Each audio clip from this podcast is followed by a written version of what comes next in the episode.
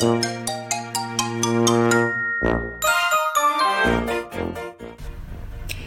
んにちは。横浜で15年以上犬の保育園の先生を行っているなおちゃん先生と申します。こちらの番組ではたくさんのワンちゃんや飼い主さんと関わってきた私が日本の犬と飼い主さんの QOL を上げるをテーマに犬のあれこれについて私個人の見解からお話ししています。時には子育てネタや留学時代や旅行の思い出などのお話もお届けいたします。12月に入って急に寒くなってきましたよね。4月明日の週末皆様いかがお過ごしでしたでしょうか？我が家では土曜日には七五三をした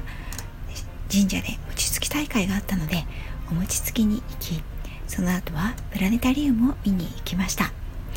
餅つき大会では現場の様子をライブ放送したんですがうっかりアーカイブを残すのを忘れてしまったんですね。ゲリラライブにかかわらず来てくださった皆様ありがとうございました。日曜日は少し離れた広めの運動公園へ行ってアクティブに週末を過ごしました。土日祝日は家族の時間ということで私は個人の予定はなるべく入れないようにしていますし配信も家族の風景を時々ライブや配信するだけにしています。家族の移動は車が多いのですが古い車のため DVD などがないので必然的にみんなでおしゃべりをしたり私の iPhone を Bluetooth でつないで曲を流して歌ったりということになります。いつも取り留めのないおしゃべりばかりなんですが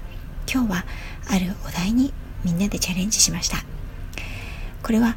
皆さんご存知の面白いレディオの配信者ドクター森本先生がご自身のお子さんたちとしていらした各自の長所を10個ずつ開けてみたというゲームになります。森本先生は栄養満点ボイスの職味さんのお話で私が森本先生の配信にお伺いしたのがきっかけなんですがお医者様というと少し硬くて真面目で専門的なお話なのかなというのが最初の妄想でした。ですがこれは良い意味で全て覆していただくことになりました。ご自身のお仕事に関する学びや思いを分かりやすくシェアしてくださるのはもちろん5人のお子様の父様として家事や育児にも積極的にしかも楽しく取り組まれている姿はとっても尊敬するとともに多くの学びや気づきをいただいています。森本先生のガミガミパパから面白パパへという配信にはああそうだよね。ガミガミより面白い方が親もいいよね。とうなずくばかりでした。自分自身もガミガミママよりも面白ママになるべく日々獅子奮陣しているところですし犬の保育園の先生という立場からも私がいつも心がけているのは犬たちにいかに楽しんでもらうかなんです。犬は人よりも忖度しないですからガミガミ先生では心を開いてくれないんですよね。もしまだ森本先生をご存じないという方は概要欄にリンクを貼らせていただきましたのでぜひ聞きにいらしてくださいね。また大変ありがたいことに森本先生が私のことを配信で紹介してくださっていたのでよろしかったらそちらもなんてね。私は犬のプロですが同じくプロとして違う分野で活躍されている方々のお話を伺うことが大好きです。その道に携わることを選んだ人生の様々な視点や思想信念には必ず何か自分自分自身にも活かせることや共通するマインド参考にするべき点があるからです。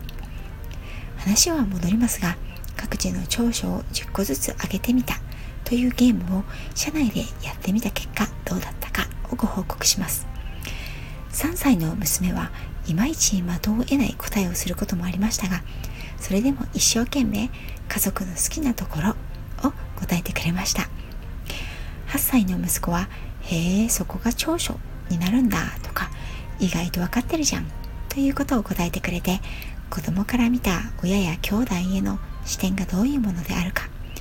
彼自身の判断基準がどこに置かれているのかということが分かって面白かったです。一番厄介だったのは旦那さんで彼は死ぬほど照れ屋さんなので2つぐらいしか答えてはくれませんでしたが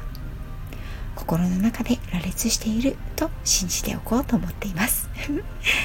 そして子供たちに対しては私と旦那さんそれぞれ共通した長所や異なる長所があったりしてみんなそれぞれ「えそこ？